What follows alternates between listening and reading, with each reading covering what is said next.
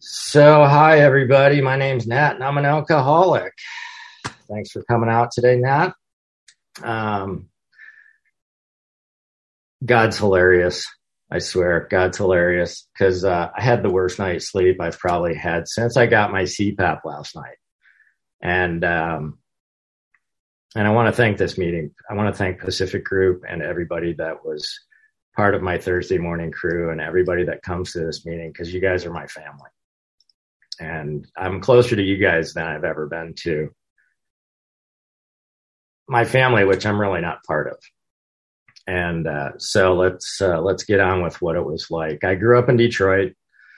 Uh, my family's English background, so we don't have any feelings. We shove feelings down. Uh, I didn't really have any um, nurturing.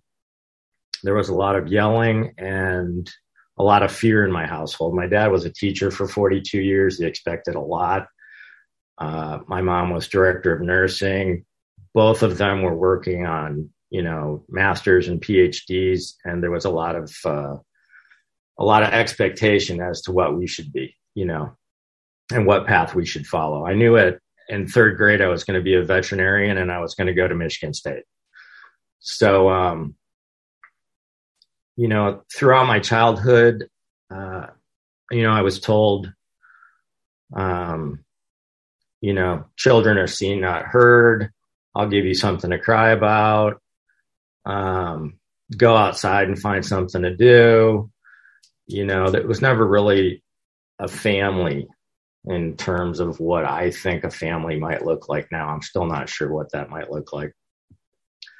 But, um, you know, when I discovered, I, I you know, I think I had a, a disposition towards um, drugs early. I don't know if it's because I grew up in the seventies. I was a teenager in the seventies, but I remember being in my, my parents' kitchen, making a little aluminum foil pipe and putting oregano in it and smoking the oregano just to see how it worked. You know, so I was testing it out before I even took that first hit. Um, And, you know, I want to, I want to read something here that really means, you know, if you're new here, stick it out, stick it out, get a sponsor today. Um, don't leave without getting a sponsor, stick it out. Every day is, yeah, we understand, you know, I understand that every day is difficult. And it took me about eighteen months before I got that first five minutes of peace in my head. And, um, you know, I read this a lot when I, when I speak, and I like this part of the last paragraph of We Agnostics. Even so has God restored us all to our right minds. To this man, the revelation was sudden. Some of us grow into it more slowly, but he has come to all who have honestly sought him. When we drew near to him, he disclosed himself to us. And, um, so, you know, I took that, I don't know if it was the first drink, but I do remember the first time I felt that warmth.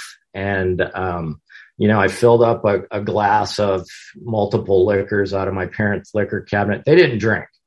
I, I never saw my parents drunk or, or drink.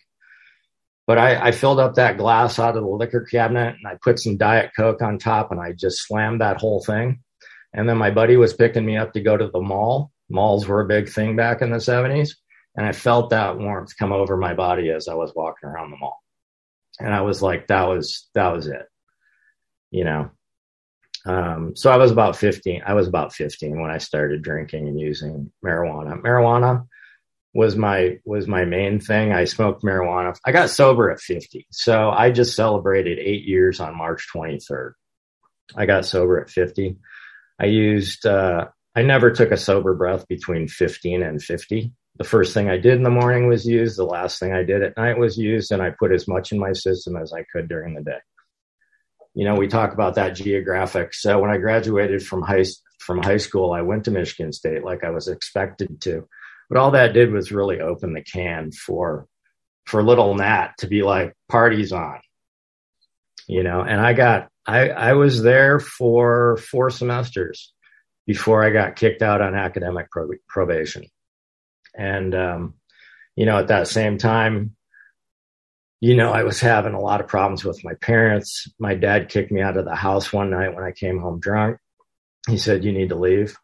And I flew to California the next day. I'd never been to California, but I figured I'm going to go to California. So I ended up going from Detroit to Santa Barbara uh, overnight, making that decision. And that's how a lot of the decisions in my life have come, are instant, not always good. So I didn't see, I didn't talk to my parents. My parents didn't know where I went, and I didn't talk to them for six years. And the first uh, time I saw my parents after that incident that night was at my first wedding when I was uh, twenty-four. And my my uh, wife had invited them to come to the wedding. And the day of my wedding, my dad told me, because of course I was drunk, he told me I was an alcoholic and and there was alcoholism in the family. But I didn't really know what that meant, alcoholism. Um, and I still didn't know what that meant until I honestly took a look at fifty. I knew that I couldn't drink because every time I drank, I, I didn't know that blacking out was a problem. Every time I drank, I woke up, I had broken bones, I had bruises, I fell off of balconies, I wrecked cars. I, you know, I, I was working in the restaurant business for the first twenty years. Um, and I loved the restaurant business. But it also provided a place for socialization, drugs, alcohol, and an income. And so that was, you know, I don't know how many times I left work in a blackout and then the next morning waking up with that uh, incomprehensible demoralization. So, um, you know, like I said, I got married at, uh, I think it was twenty-five. I think it was twenty-five, twenty-four or twenty-five. I got married. And that woman, I met at a bar on Thursday. We had our first date on Saturday, and I stayed. And we stayed together until we got married nine months later when she was pregnant. And we had our first child together. I had two, I had two kids with that woman, both kids. And, and I loved that little family. You know, we were such a great family. Her parents were both sober. Both at the time had twenty-five years of sobriety. They both have fifty-one years now. Um, so, you know, she started to talk to me a little bit about my drinking. And, and so the first time I came to Pacific Group was nineteen eighty-nine. I went to Ohio Street and I went to the big meeting on Wednesday night. I got a sponsor, but I didn't know that getting sober meant removing everything. And I wanted to continue using other substances. And it lasted about two weeks. I just, I loved hearing the stories. I loved hearing people talk, but I just couldn't get it.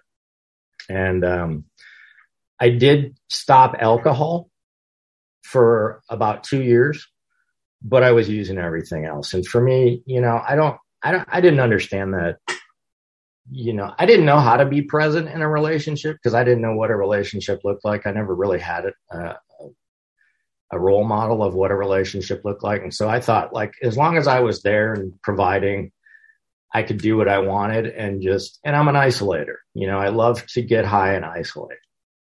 And so, uh, that the, my wife and our, my two kids, we moved to, um, Corpus Christi, Texas. Uh, my parents had moved to Corpus Christi from, from Michigan at the time. And we wanted to move out of L A and, uh, move to uh, someplace, you know, on the beach in a small town, we could raise the kids. And of course, that relationship started to sour and I came back to L A. And uh, so the significance of today is that uh, twenty-nine years ago tonight, my wife was murdered. And this is how God is really fucking hilarious because, oh, sorry, I swore to P G meeting because I'm speaking today and I'm speaking tomorrow. So my wife was murdered tonight, twenty-nine years ago, and she was twenty-nine. And uh, she was stabbed forty times and decapitated in my house with my kids there. And both my oldest son was three and a half at the time, and he spent six hours with my wife's body. And, um, you know, when I got that phone call, um, I felt my life drain out of me. My, my brain changed. I felt my physical being drain out my feet and this dark cloud came over my head. Things didn't change. Like that's how I spent the next twenty-one years. So April seventh or eighth of nineteen ninety-three, I lost my wife, my best friend. Um, I became a widow at twenty-nine. I became a single father of two boys. And um, for the next twenty years, I raised those two boys as a, a single father. I had two more marriages. ten minutes. Thanks, Eric. I had two more marriages. Um, but like I said, I'm an isolator. I like to use and I like to isolate. I'm not a participant in the marriages. And, you know, um, we talk about isolation and um, being a loner. When, when you, you know, on, on April seventh of nineteen ninety-three, I became that guy like, oh, that's him. He, he was, it was his wife that was murdered. You know, I became a, like a focal point. And it, it, and you just want to, you know, retreat. Like I just wanted to retreat. And so what I thought was success was, you know, making enough money to use on a regular basis. And so I raised those boys. I was using the whole time. You hear people say, you know, I raised my, my, my kids had never seen me take a sober or never seen me uh, take a drink. For me, it was the, the opposite. My kids never saw me sober. Um, I wasn't drinking. I didn't drink for a long time. I, I was a periodic. I wrecked a car in two thousand six. I got a D U I and I, I drank again in two thousand twelve. But that was the only time I drank. I was, I was a drug user. And, um, I think what finally took me out was control. And yeah. And, um, so, you know, there was, there wasn't a lot of information about childhood trauma or trauma in general. And so nobody really knew what to do with, uh, you know, my son who was experiencing some symptoms over his lifetime and myself. And so we just kind of pounded through it. You know, I just kind of buried and pounded it through. And, um, you know, my son, when he got to be in his teens, he started to use. And he overdosed and died on his twenty-fourth birthday, which was nineteen, uh, I mean, it was twenty thirteen.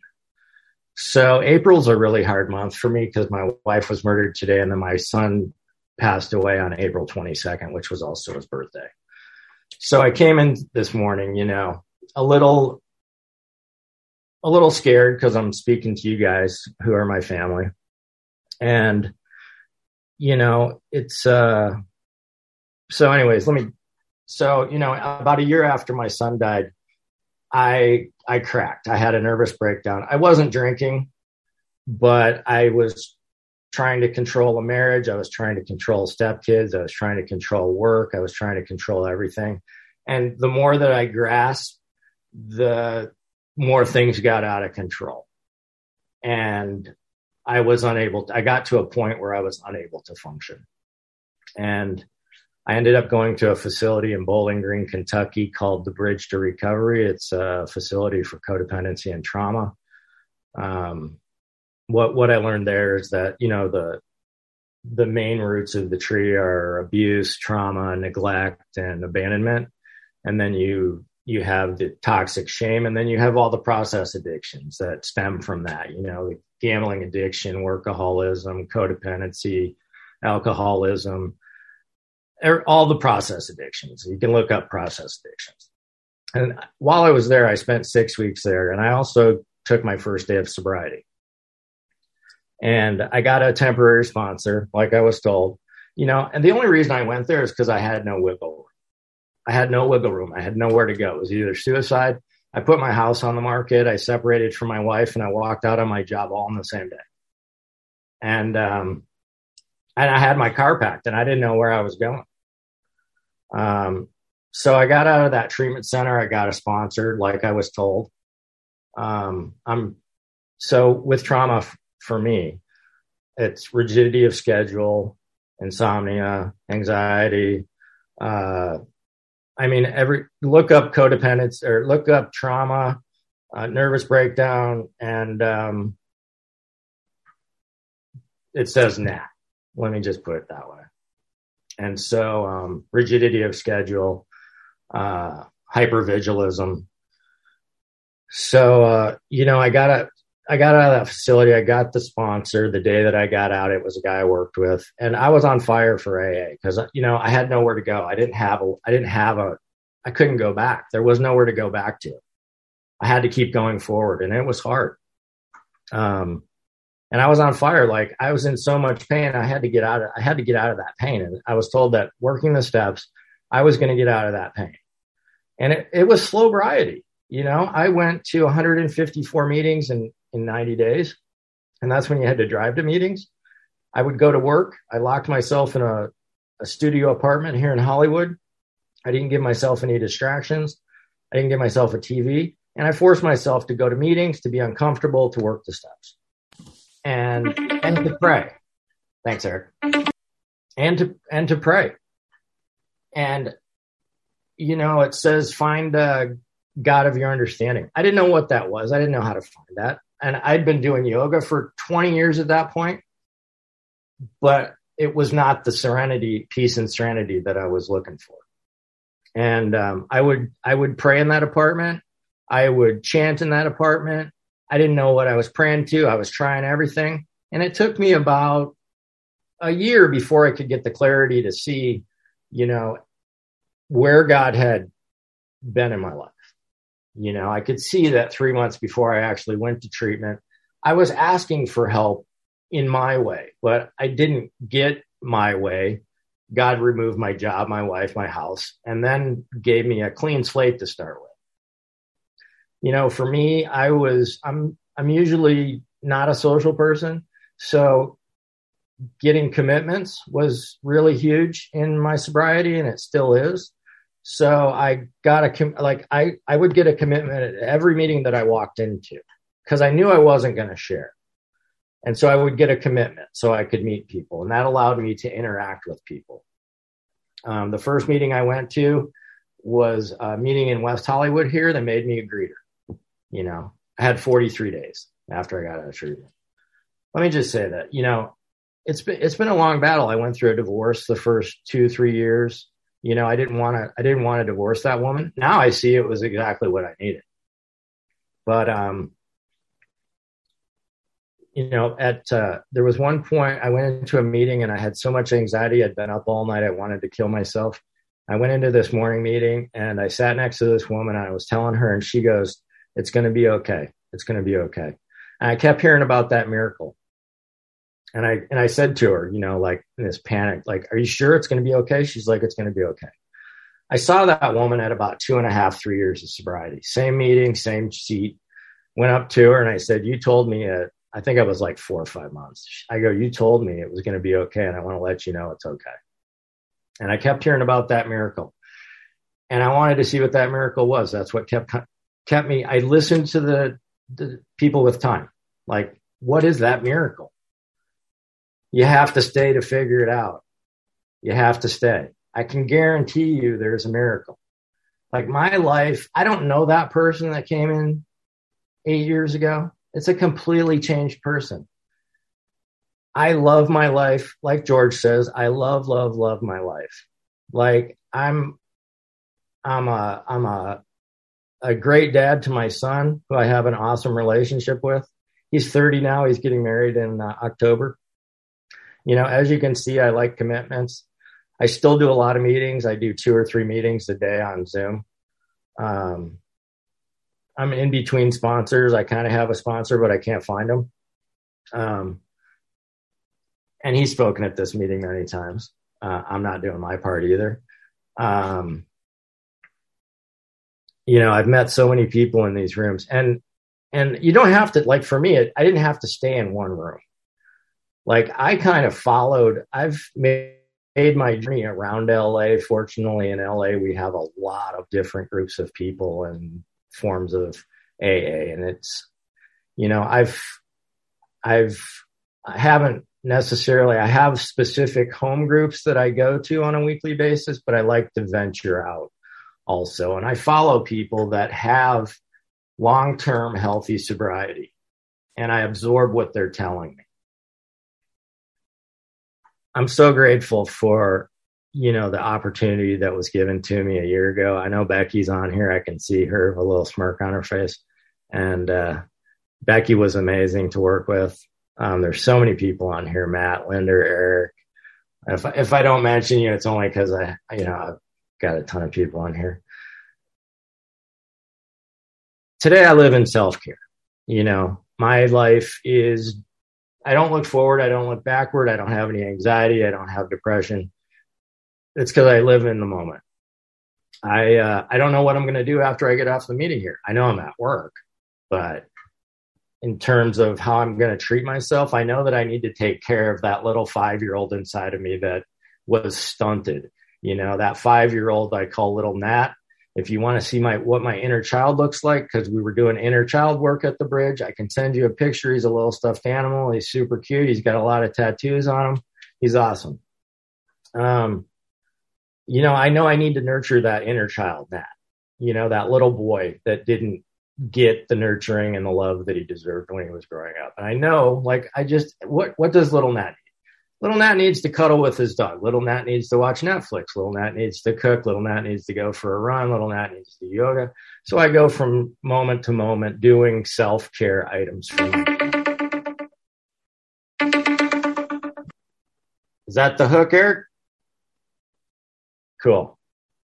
So, you know, I'm just super appreciative of everybody that's part of my recovery and part of this meeting. You know, I'm I'm already signed up to take more commitments for the next year. And I want to thank everybody that's part of my sobriety. Thank you.